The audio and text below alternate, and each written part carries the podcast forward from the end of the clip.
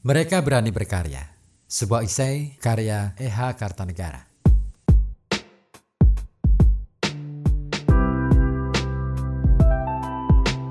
Seorang siswi SMU sangat penasaran pada novel karya Justin Gardner, Sophie's World.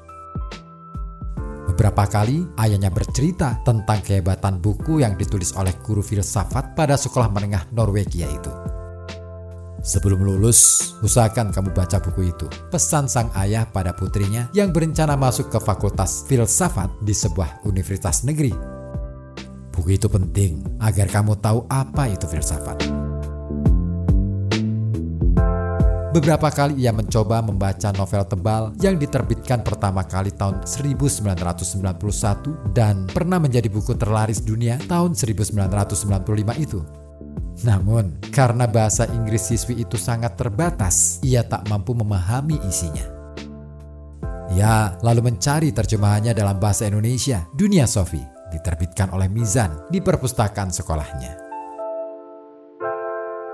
Tapi justru di sinilah terjadi salah paham sangat sepele yang akhirnya menyurutkan minat sang siswi untuk meminjam novel itu. Menurut seorang guru sekolahnya yang juga dipercaya mengelola perpustakaan sekolah, Dunia Sofi bukan novel, melainkan buku filsafat. Bukunya ada, tetapi terlalu berat buat kamu. Isinya tentang filsafat, bukan novel remaja. Ujar Pak Guru tanpa bersedia mencarikan buku itu di antara sekian ratus buku yang ditumpuk-tumpuk begitu saja di perpustakaan sekolah itu. Jangankan di lingkungan guru SMP atau SMU, di kalangan para penulis atau pengarang sendiri, kategorisasi semacam itu sering menjadi persoalan Kesannya seolah-olah novel, apalagi novel untuk para remaja, tidak boleh bermuatan filsafat. Buku filsafat tidak bisa dituturkan dalam bentuk novel. Sastra itu harus indah dan bukan dongeng. Puisi cuma permainan kata indah dan tidak logis. Sapardi Djoko Damono pernah menuturkan semasa sekolah di Solo dulu, puisi-puisinya sering ditolak oleh gurunya karena dianggap tidak logis. Guru bahasa Indonesia saya di SMP Negeri 1 Pekalongan habis-habisan mempertahankan pendapatnya bahwa Mark Twain dan Karl May itu bukan sastrawan. Sastrawan itu Sultan Takdir Ali Syahbana, Marah Rusli, Amir Hamzah, Armin Pane, HB Yasin, dan sebagainya. Karya-karya Haril Anwar itu bukan saja karena bukan berisi nasihat-nasihat yang diungkapkan secara indah Puisi itu bukan karya sastrawan karena sastrawan tidak mungkin menulis puisi. Aku ini binatang jalang dari kumpulannya terbuang. Atau aku ingin hidup seribu tahun lagi dan sebagainya. Kata guru itu, mana mungkin manusia bisa hidup seribu tahun. Kesan bahwa sastra itu sakral, sulit, atau angker juga terjadi di kalangan penulis.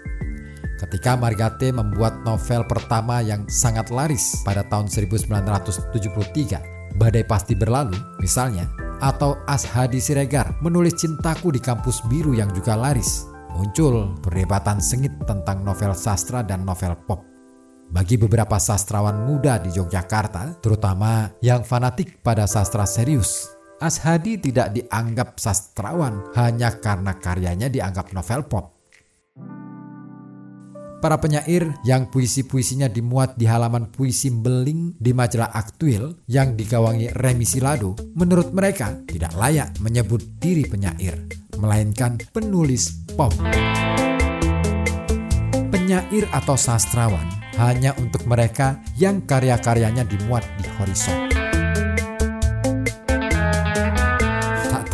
Apa respon para sastrawan itu sekarang ketika melihat buku kumpulan puisi Meling berisi lebih dari seribu halaman diterbitkan dan ini yang luar biasa mahal. Harganya Rp150.000. Sebuah rekor buku puisi yang tidak terbayangkan 20 hingga 30 tahun lalu. Begitu angker sastra dekade 1970-1980-an, sampai-sampai ada forum pengadilan puisi di Bandung dan Jakarta. Karya sejumlah penyair muda seakan sah disebut puisi setelah dihakimi lebih dulu oleh para penyair atau kritikus senior. Peristiwa yang lebih sering terjadi pada forum itu Ini yang sering bikin sakit hati para penyair pemula, tak lain adalah pembantaian habis-habisan.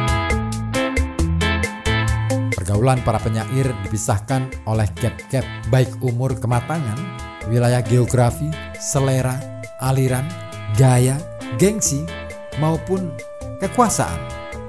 Makanya ada sebutan sastrawan mapan, senior, muda, sastrawan Jakarta atau ibu kota atau daerah. Dalam urusan karya, gap atau jarak itu sering kali sangat serius. Sutarjikal Zum Bahri dan Abdul Hadi WM misalnya, terang-terangan pernah menolak hadiah buku puisi terbaik untuk mereka. Gara-garanya, buku puisi karya Yudhistira ANM Mas Sardi yang waktu itu masih dianggap muda, hijau, juga dipilih Dewan Juri sebagai buku terbaik. Kesan yang muncul di kalangan halayak sastra, kedua penyair senior itu keberatan disejajarkan dengan Yudhistira yang beberapa puisinya dianggap ngepop. Sejak beberapa tahun lalu, gema forum pengadilan puisi tak terdengar lagi. Namun, bukan berarti hilang sama sekali. Keasikan mengadili karya orang lain dengan nafsu membabat masih terjadi dalam obrolan, sarasehan, maupun media massa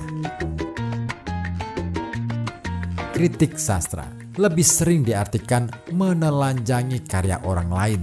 Ekstrimnya, kalau perlu sampai berdarah-darah. Kesannya merasa gagah kalau bisa menghabisi karya orang lain. Kalau tidak begitu, muncul sikap ekstrim lain, yaitu memuji habis-habisan. Meminjam ungkapan Nirwan Dewanto, masturbasi di antara sesama pengarang.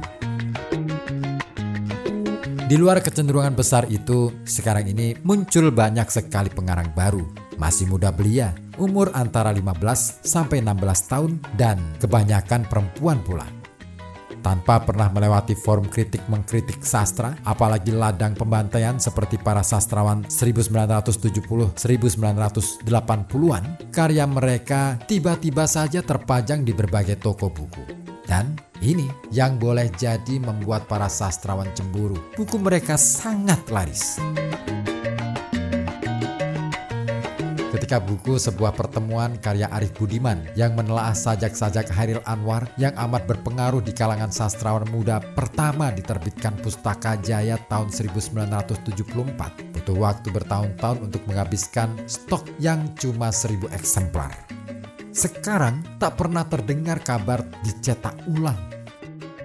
Karya monumental Linus Suryadi AG, pengakuan Parium, misalnya sampai menguning setelah 10 tahun masih terpajang di sebuah toko di Yogyakarta. Bandingkan dengan karya-karya ciklit atau tinlit literatur remaja yang sekali cetak bisa sampai 20.000 eksemplar. Dalam tempo 3-4 bulan dicetak ulang Memang, para penulis teen lit sama sekali tidak berpretensi disebut sastrawan. Bagi para pengarang muda seperti Laire Siwi Mentari, Ica Rahmawati, Dian, Noranindya, Monty Tiwa, Maria Ardelia, atau puluhan pengarang yang tergabung dalam forum lingkar pena FLP disebut sastrawan atau bukan memang mereka pikirin. Yang paling penting mereka berani berkarya. Dari manakah mereka sebenarnya? Jika diturut ke atas, sampai dekade 1970-an, mereka inilah tetesan dari novel-novel yang dulu disebut pop karya Margate atau Ashadi Siregar. Kemudian disusul Yudhistira lewat serial remaja yang amat segar, Arjuna Mencari Cinta. Lalu menjelang 1990-an muncul cerita-cerita ringan Lupus karya Hilman. Dari sinilah para penerbit melihat pintu pasar yang terbuka lebar bagi sejumlah novel enteng macam serial Princess Diary karya Meg Cabot yang sangat laris. Pasar ini pula yang lekas dimasuki oleh karya Ayu Utami yang lebih serius, Saman misalnya. Di kalangan pembaca remaja umumnya, Saman yang disusul Larung masih dianggap berat tapi para sastrawan lebih melihat fenomena laris pada kedua karya itu. Juga karya-karya yang kurang lebih senada karena berani membuka aurat yang sebelumnya dianggap tabu ditulis oleh perempuan. Tak bisa dimungkiri pula sukses supernova karya Dewi Lestari atau Di ikut membetot selera pasar bagi para penulis perempuan pemula. Tempat lain yang lebih sopan dan jelas-jelas membawa identitas karya-karya Islami, muncul sepasukan besar penulis segar yang tergabung dalam FLP yang dipelopori Helvitiana Rosa. Puluhan judul buku dan kumpulan cerpen mereka mengisi rak fiksi remaja di berbagai toko buku. Mereka juga punya forum apresiasi para penulis muda, terutama perempuan, di berbagai daerah. Di tempat lain yang lebih serius, muncul sejumlah karya remaja yang mencengangkan lewat rubrik kaki langit. Sisipan sastra karya para pelajar SMU di majalah Horizon. Mereka inilah yang menggantikan ratusan karya sastra remaja yang dulu rutin muncul mingguan di rubrik-rubrik remaja sejumlah koran seperti SH Minggu, Jakarta, Minggu ini, Semarang, Minggu Pagi, Insani, Renas, Yogyakarta, dan PR Minggu, Bandung. Apa pun mutu, motif, dan gaya ekspresi mereka, mau sastra atau filsafat, sekadar pop, tinlit, ciklit maupun cermin atau cerita mini dan puslit, puisi alit, tak ada yang bisa mengadili atau mencegahnya. Jika sebuah ide dibumpat, ia akan muncul di tempat lain. Yang paling penting, mereka berani berkarya. Pada akhirnya kelak, karya-karya mereka lah yang akan bicara dan membuktikan diri pada halayak mereka dengan bahasa mereka sendiri pula. 15 Agustus 2004, EH Kartanegara.